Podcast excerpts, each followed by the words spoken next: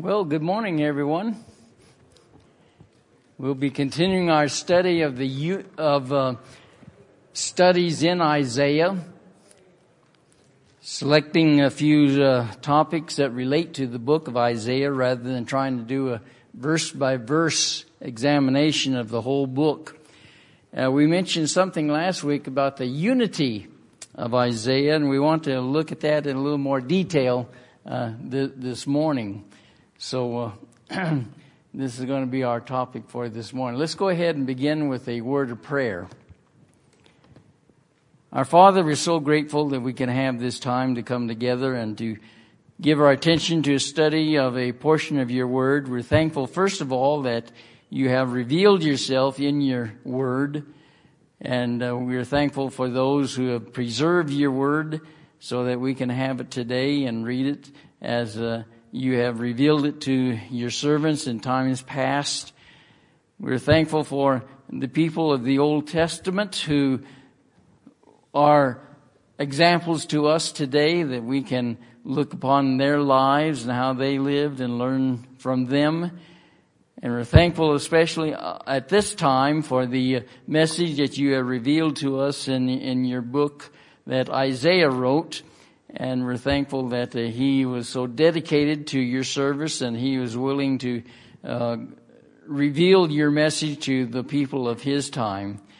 Now we ask your presence be with us in our study of this portion of your word and be with the other classes and the, and the teachers, the students that uh, what is taught and what is learned uh, will be in accord with your will and that we can all work together to bring honor and glory to your name and to the name of your Son, Jesus Christ, in whose name we pray. Amen. Okay, the unity of Isaiah. This is very important because of the modern critical view of the book of Isaiah is that uh, the book of Isaiah is not one complete whole unit, but is made up of a number of different documents written by different people at different times. Uh, the only way that Isaiah could have possibly have written the entire book of Isaiah is by special divine supernatural revelation. There's no way at all possible that he could have written the book by his own intuition, uh, by his his own uh, judgment, by his own insights. Um, the only way he could have written this book is uh, by divine divine supernatural revelation. And in this way, I think we can consider the um, unity of Isaiah as a proof for supernaturalism. And we'll see how, how this uh, is uh, developed uh, as we proceed in our, in our uh, uh, discussion this morning. Today, there are many modern Bible scholars who reject the idea that there was only one Isaiah who had uh, special divine supernatural uh, help to write write his book. They believe that there was at least two Isaiahs, maybe even more as far as that goes, who contributed to the contents of the book. One who composed the main division of the book, as we saw last week. There are two main divisions, chapters 1 through 39 and chapters 40 through uh, 66. Uh, they believe that there were uh, more than just the one man Isaiah who composed this book, uh, and someone uh, who uh, wrote the second part of the book of Isaiah must have been someone else different than the man who wrote the first part of the book. this there's no one individual that is named as the author of the second part of the book, but is simply referred to as a, a second Isaiah or Deutero Isaiah, as the author of this book calls it. And he says that the, this is a commentary on Isaiah 40 through 55. Well, why 40 through 55? I thought there's 66 chapters in the book of Isaiah. Well, that's true. Well, that's because there are a lot of scholars today who believe there's also a third Isaiah, a Trito Isaiah. So there's a first Isaiah, which is the Isaiah that we, we're uh, familiar with. And then there's second Isaiah that's called Deutero Isaiah. And then there's a third Isaiah who is often referred to as Trito Isaiah. So this is the uh, common uh, modern view of the composition of the book of I- Isaiah. Um, These modern critics reject the unity of Isaiah because they have accepted a theory of prophecy that makes it impossible to believe in the unity of Isaiah. Uh, this modern theory assumes that uh, prediction of distant uh, future events is impossible. Isaiah uh, lived, uh, of course, as we uh, indicated last week, he lived in the 8th century BC. And at that time, the main foreign nation that was on the scene was the nation of Assyria. And the first part of Isaiah uh, uh, reflects this historical background, chapters 1 through 39. And uh, as we proceed in our, see, in our study of Isaiah, that Assyria comes up quite often in, in the prophecies that we read in, in Isaiah. The second part of the book, chapters 40 through 66, reflect the Babylonian, uh, the exile uh, period in the history of the, of the Israelites. And this, of course, is many, many years later than the time of Isaiah. So how could Isaiah have known what would happen during the exile if the prediction of future events is impossible, as believed by many modern scholars today?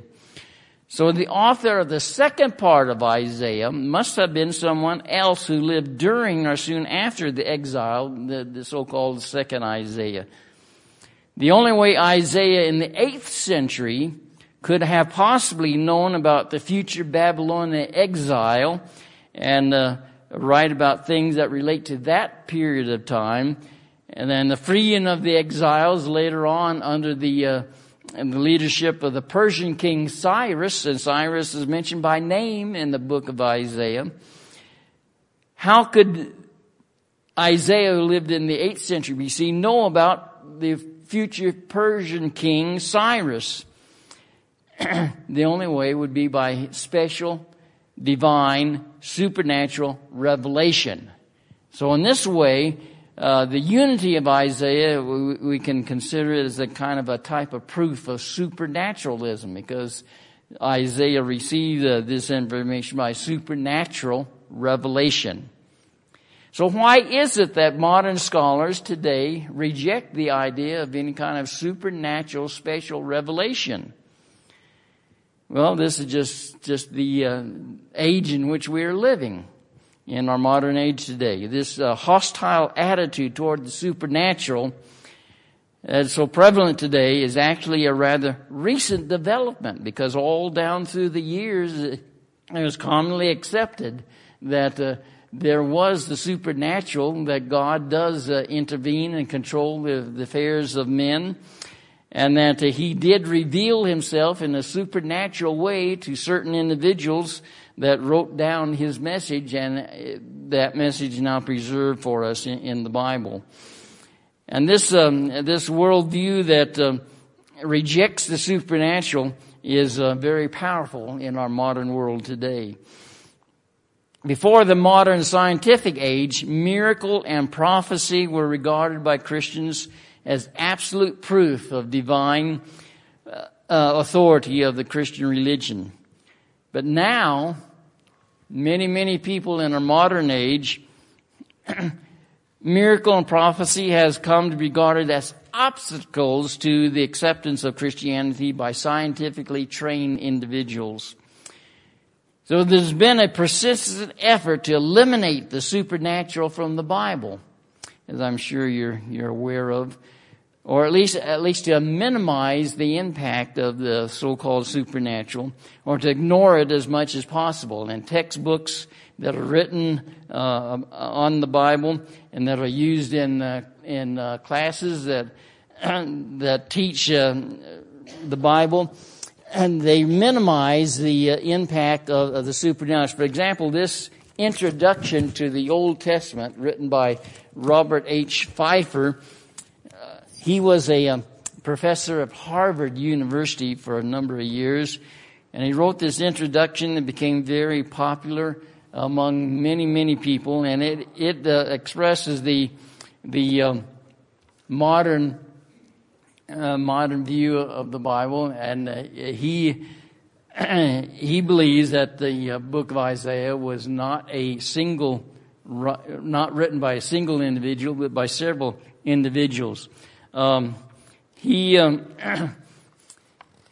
he was able to influence a great number of people by, by his teaching at Harvard University and, and by the writings that uh, he produced. Uh, the modern critical scholars reject the supernatural due to the influence of the scientific uh, period, as, as we um, indicated. And, uh, this uh, you see in the middle of there that R.H. Pfeiffer, who wrote this introduction to, uh, to the uh, Old Testament, uh, who said that the traditional theory of accepting the book, now he is actually writing this in connection with the book of Daniel, but, I, but his, uh, his statement can apply to the book of Isaiah as well, I believe. He said that the traditional theory, by accepting the book at its face value, necessarily presupposes the reality of the supernatural and the divine origin of the revelations it contains. Prediction belongs to the realm of the supernatural.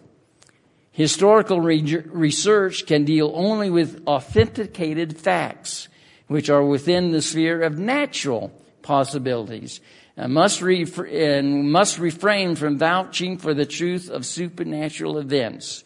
And so in this way, they try to minimize the, uh, the idea of the supernatural, and it takes away the force of the, of the idea of a supernatural uh, prediction.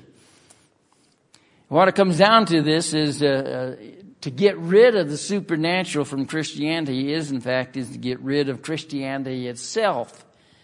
And because, uh, after all, Christianity is a supernatural religion. So if you get rid of the supernatural, then in effect you are getting rid of Christianity.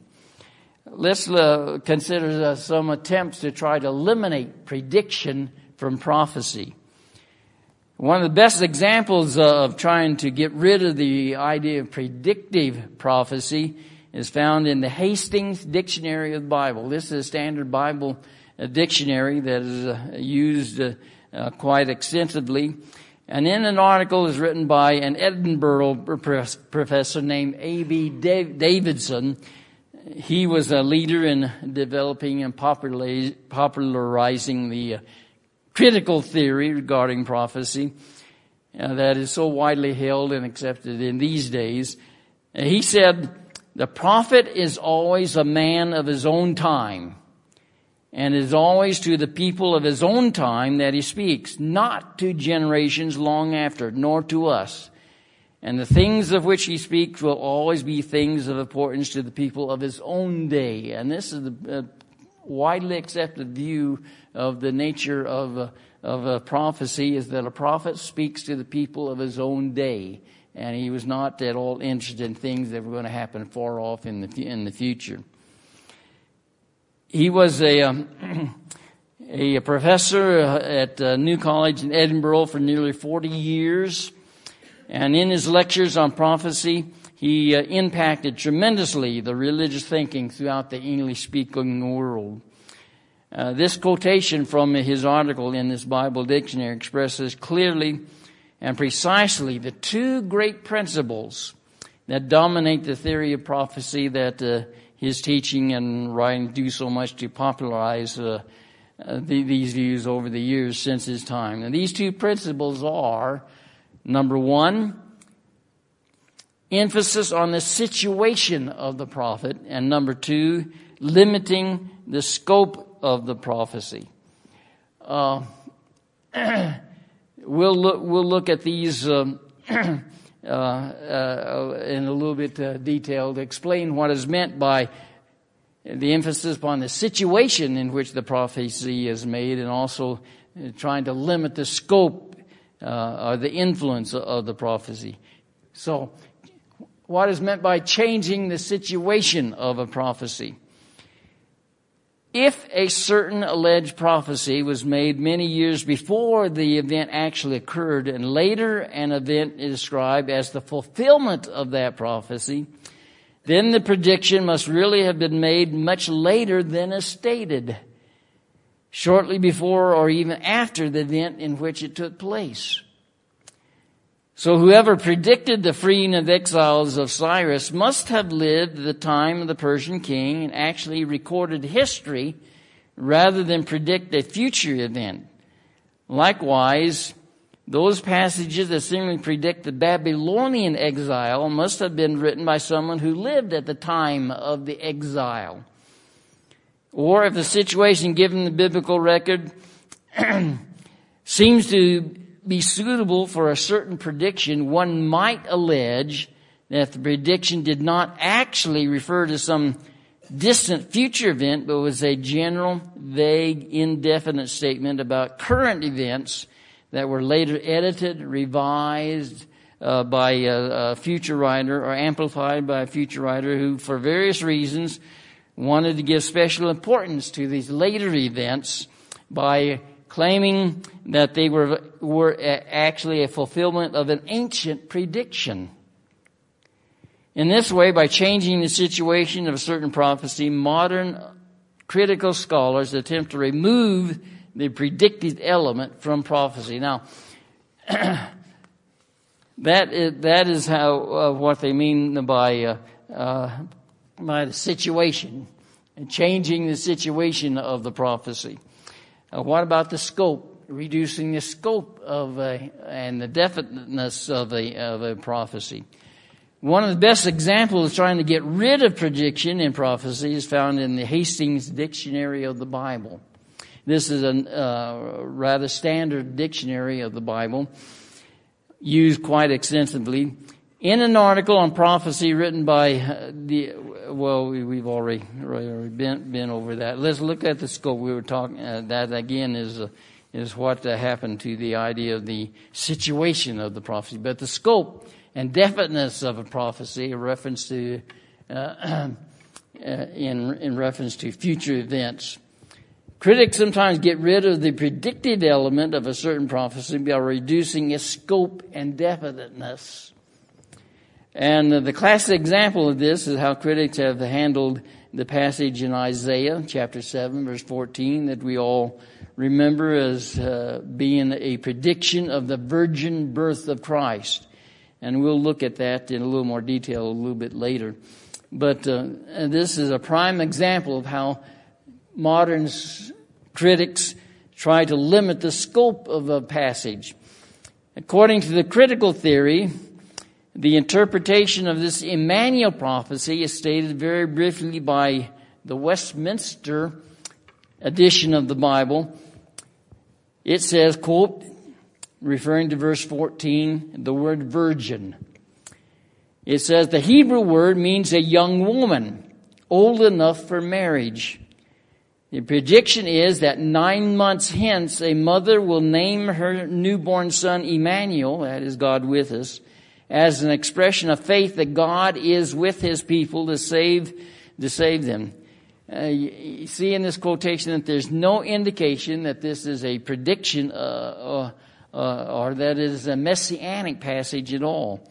It is to be fulfilled in nine months rather than many, many years later uh, on into the time of the of Jesus himself. And so in this way, it reduces the scope of the prophecy, not some far off future prediction of a virgin birth, but uh, the scope is simply within nine months is going to be fulfilled.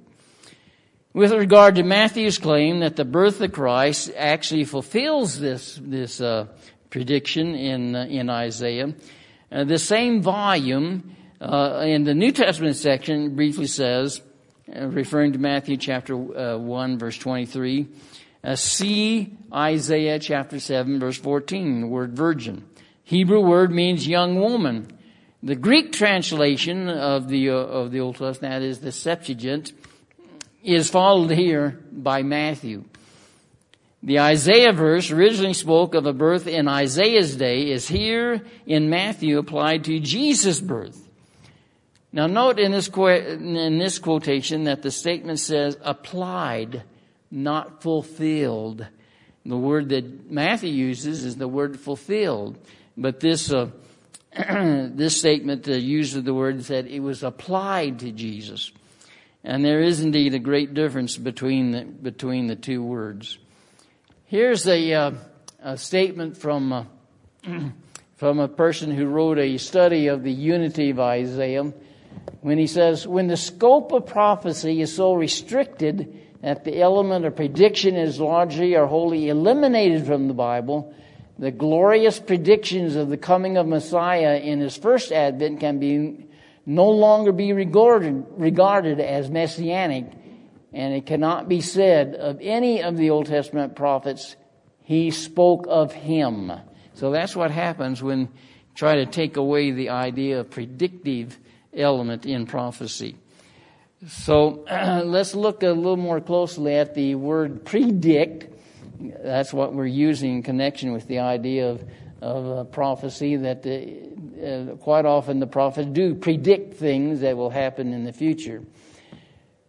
And uh, the word predict is used in ordinary sense of foretell. To tell something beforehand that's going to happen later on. The prefix pre in the word predict is uh, like the Greek prefix pro in the word prophetes.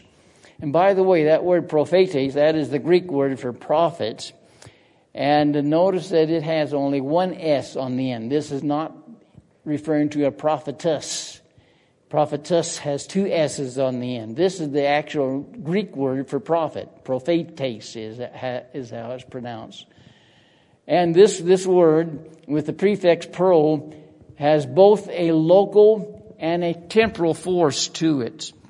Um, the prophet may be both one who foretells, that is, tells beforehand, and one uh, who speaks for or interprets another, speaks for another person or in behalf of another person.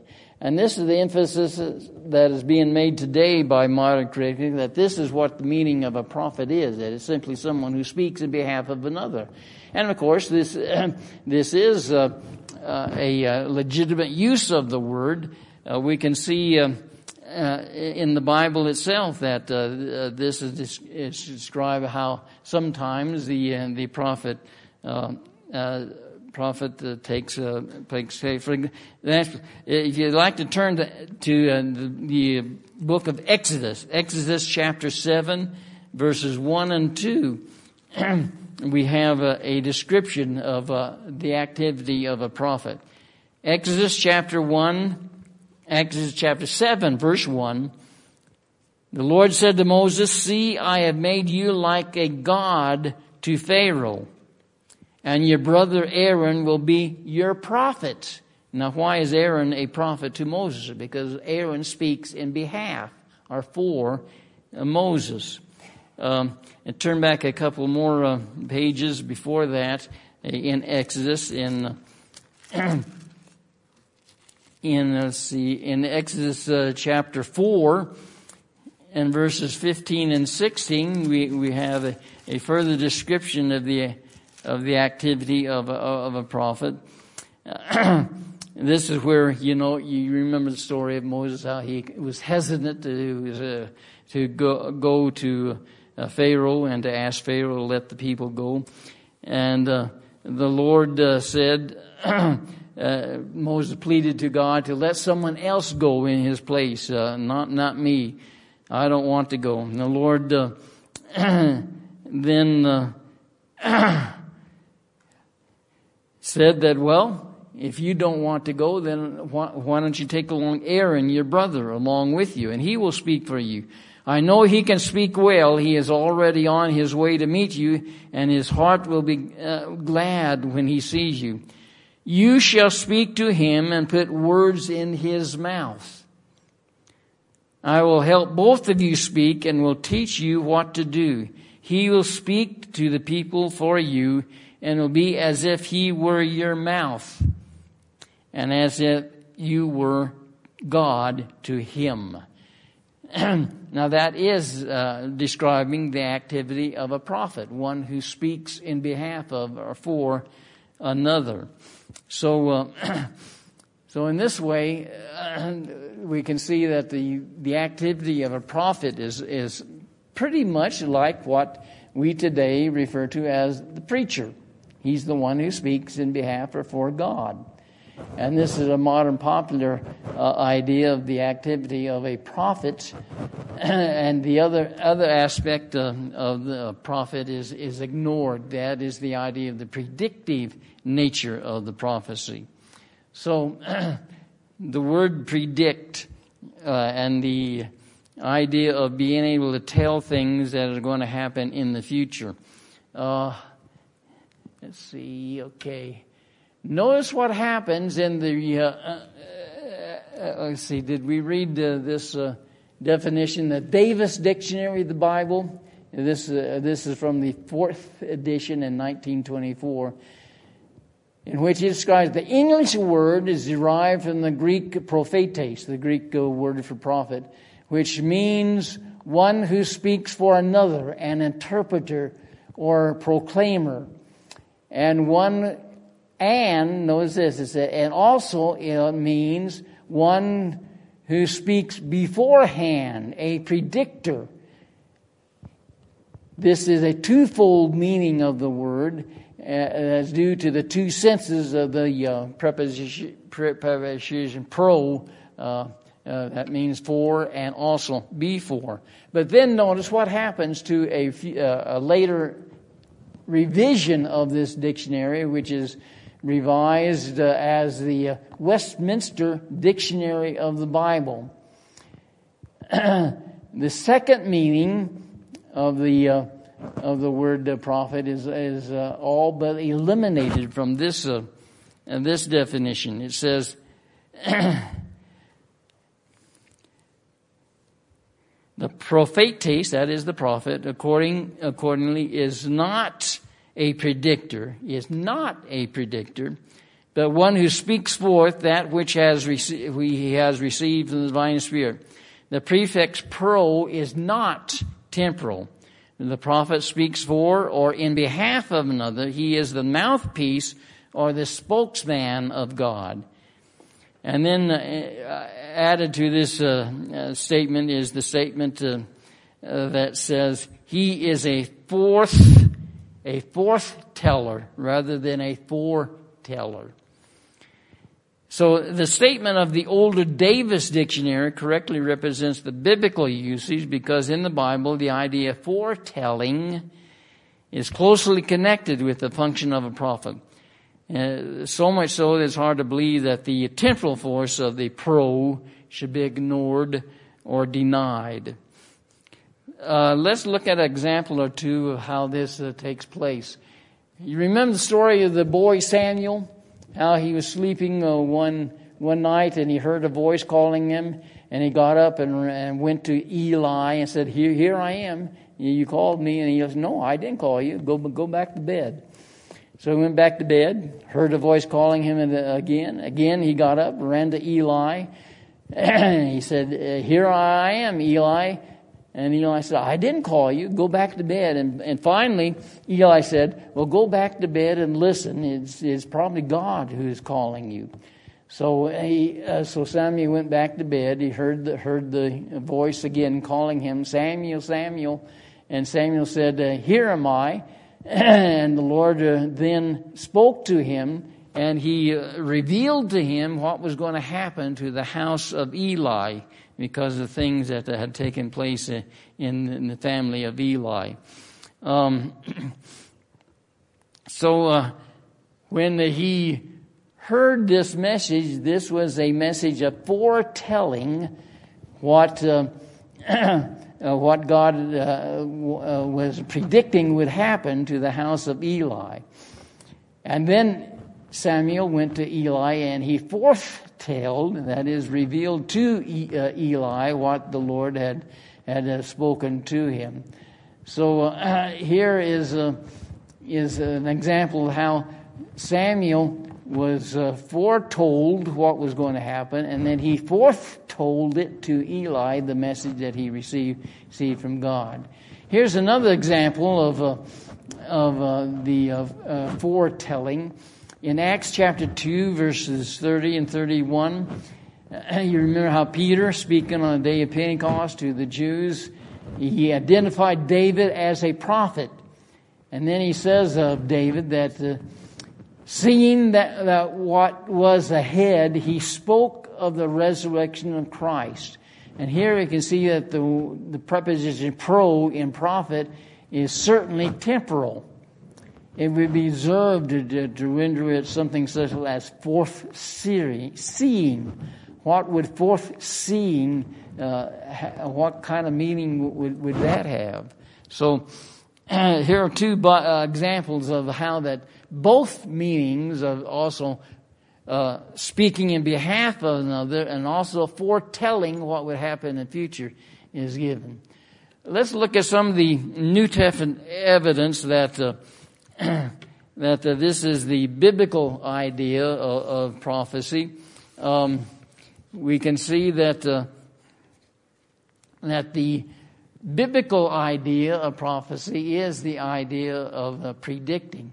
Um, I, uh, the New Testament assumes all the way through that the, the, the ability of these prophets to predict what would happen in the future was indeed the actual case. Isaiah, for example, is quoted um, by name uh, about, uh, about 20 times, more often than all of the other prophets together in the, in the New Testament. Um, so we, we uh, you read down through these these examples here of uh, where the writers of the New Testament quote from the book of Isaiah and identify the author of those words as being by Isaiah. Uh, Paul in Romans, for example, uh, quotes Isaiah by name um, five times, and uh, from both parts of the uh, book of Isaiah, from both the first part of Isaiah and also from the second part of Isaiah. And he says that these were written by Isaiah, not one by first Isaiah or the other by the second Isaiah, but simply Isaiah. They're one, one Isaiah, not two Isaiahs. Um, Luke in chapter 4, verse 17, uh, uh, tells uh, that the book of the prophet Isaiah was handed to Jesus, and he read from Isaiah chapter 61, the second part of Isaiah. It does not say that uh, he handed it to Jesus the second Isaiah, but he sim- simply the book of Isaiah as if it was one whole, complete, single uh, writing. And he identifies it as being written by Isaiah. Uh, all four of the, uh, of the Gospels uh, quote Isaiah chapter 40, verses 3 and 4, which is in the second part of Isaiah, and um, as being fulfilled by the uh, ministry of John the Baptist. It does not say uh, that they were being fulfilled, uh, that was spoken by the second Isaiah. And this is the passage from the second part of Isaiah, and uh, Luke identifies it as being by Isaiah, not a second Isaiah. Acts chapter um, 8, verse 30, you remember the story of uh, the Ethiopian eunuch as he's riding along and reading from the prophet Isaiah. And the prophet, uh, the um, passage that uh, is identified that he's reading from is from Isaiah chapter 53, which is the second part of Isaiah. The, uh, the Acts uh, verse does not say uh, that he was reading from the second part of Isaiah, or he's reading from second Isaiah, but he's reading from the prophet Isaiah, which is the um, and the passage that he's reading was from from the second part of Isaiah, but he is identified as the Isaiah of the Old Testament book of Isaiah. So such evidence uh, would uh, would indicate that. Um, uh, the uh, New Testament writers assumed, uh, believed that um, the writer of the book of Isaiah was Isaiah, and not some other individual that uh, would be identified as a second Isaiah. Um, so, what can we conclude from all of this? um, now, critics object to the idea that the whole of Isaiah could have been written by the one and only man, Isaiah himself, because there's so many sections in the book that predict things that would happen in the future after the time of Isaiah himself. But by special divine supernatural revelation, Isaiah was able to foretell these things in advance. So we can see that uh, in a way that uh, the unity of Isaiah is in fact a proof for supernaturalism because this is the only way that Isaiah could have written these things that uh, were going to take place many, many years after his own time. Um, so the unity of Isaiah is very important to uh, uh, to recognize, and uh, as we go through the uh, study of Isaiah and look at various sections of Isaiah, just remember that this that, that this is the one individual Isaiah, the son of Amos, as we indicated last week, that is indicated in the first chapter of Isaiah. And so, next week we're going to look at the, the very first chapter of Isaiah in a little more detail. And uh, notice how that this chapter can, in fact, be regarded as an introduction to the entire book of Isaiah. We'll see that the, the major themes that appear in the book of Isaiah are actually mentioned briefly right here in this very first chapter. Let's go ahead and read some of these verses, and then next week we'll uh, point out how that some of the things that are mentioned here in the this very first chapter are themes and ideas that we find uh, scattered throughout the book of Isaiah. In fact, you might even recall, uh, you might call this as a table of contents of the book of Isaiah, this first chapter. Yes. Yes.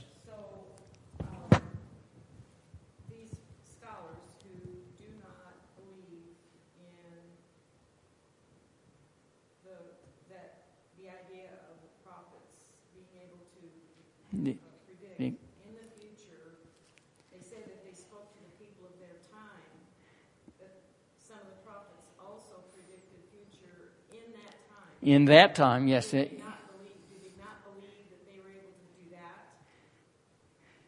To a certain extent, yes, yes. They, they, they but, they, but they would say that this is just by by uh, uh, normal observation and insight into the events that take place that they might be able to predict what might happen in the near future. But they, if you can predict something in, even in the near future, mm. you can predict it. It's, it's like mm-hmm. who don't believe that, that the world was created by God in 6 mm-hmm. 24 hour mm-hmm. days. You know, there's a lot of discussion about that. Yes, sir. But the, but the truth of it is, if God can do it in a million years, mm-hmm do it in six, short time. Yeah. If a prophet can, has the power from God to predict five years, why why not a hundred years? Yeah. Yeah.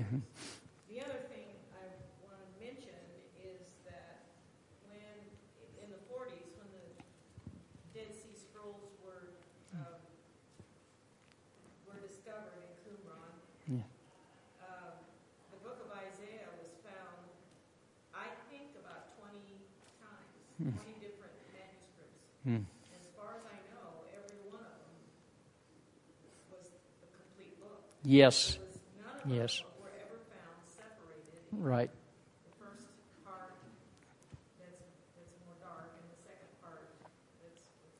Yes, exactly.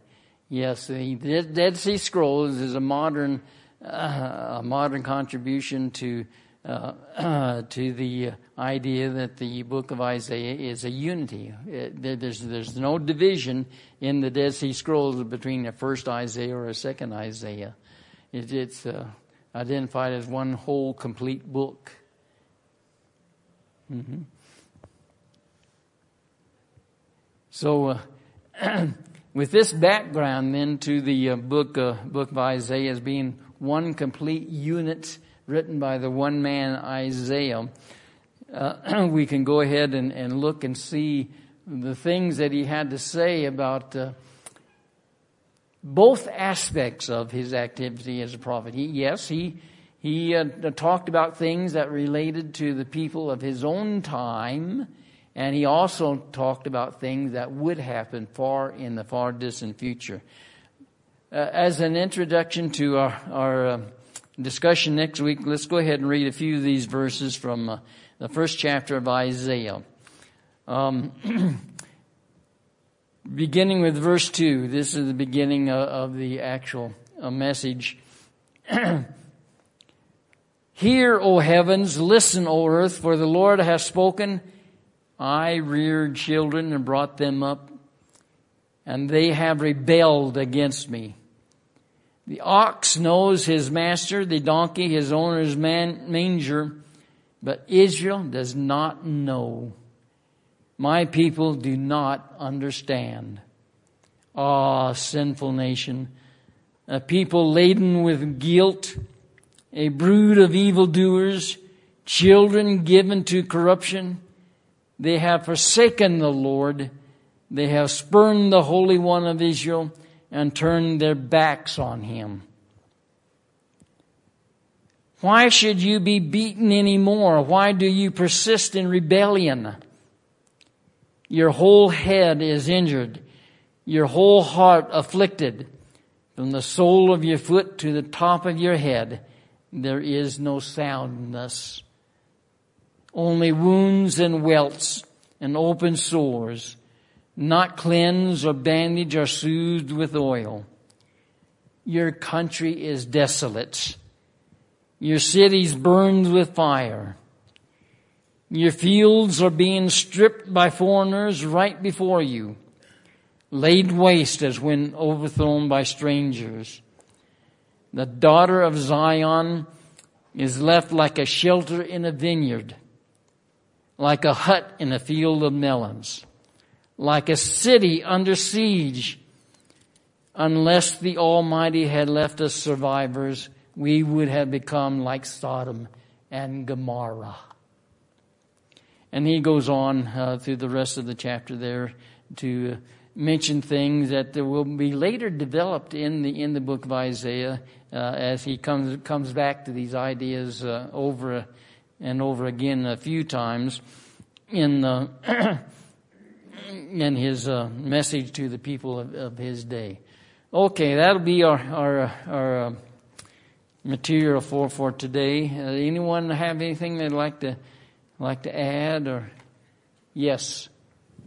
Information I read pointed out that the first that chapters one through thirty-nine in Isaiah are thirty-nine books. Yes. Forty to sixty-six are twenty-seven. Oh, were you here last week?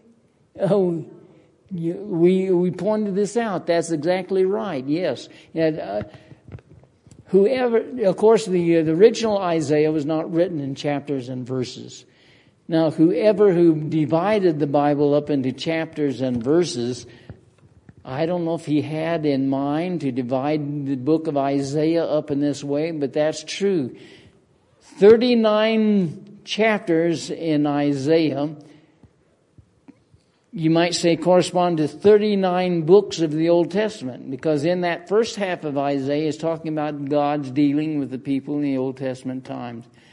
The 27 chapters of the rest of the book of Isaiah, the last part of Isaiah, the 27 chapters, kind of correspond to the New Testament because in that section of the book we have a strong emphasis on the uh, restoration and the promise of salvation which of course is fulfilled in the New Testament by the salvation that uh, promised there. And the, uh, 27 chapters of the of the rest of the book of Isaiah then kind of correspond to the 27 chapters of the of the New Testament. In in um, that second part of Isaiah, we read about the new heaven and the new earth, and that, of course, is what is mentioned in in the New Testament. So I don't know if the um, person who divided the book of Isaiah into chapters had that in mind when he divided the book into 39 chapters and then 27 chapters. But anyway, it just it may be just simply coincidence that it turned out that way. So yes, that's right. That's exactly what happened. Okay, it's uh, it's time uh, that we uh, bring this to a close and uh, get ready for our worship service. So, so we hope to see you again next week.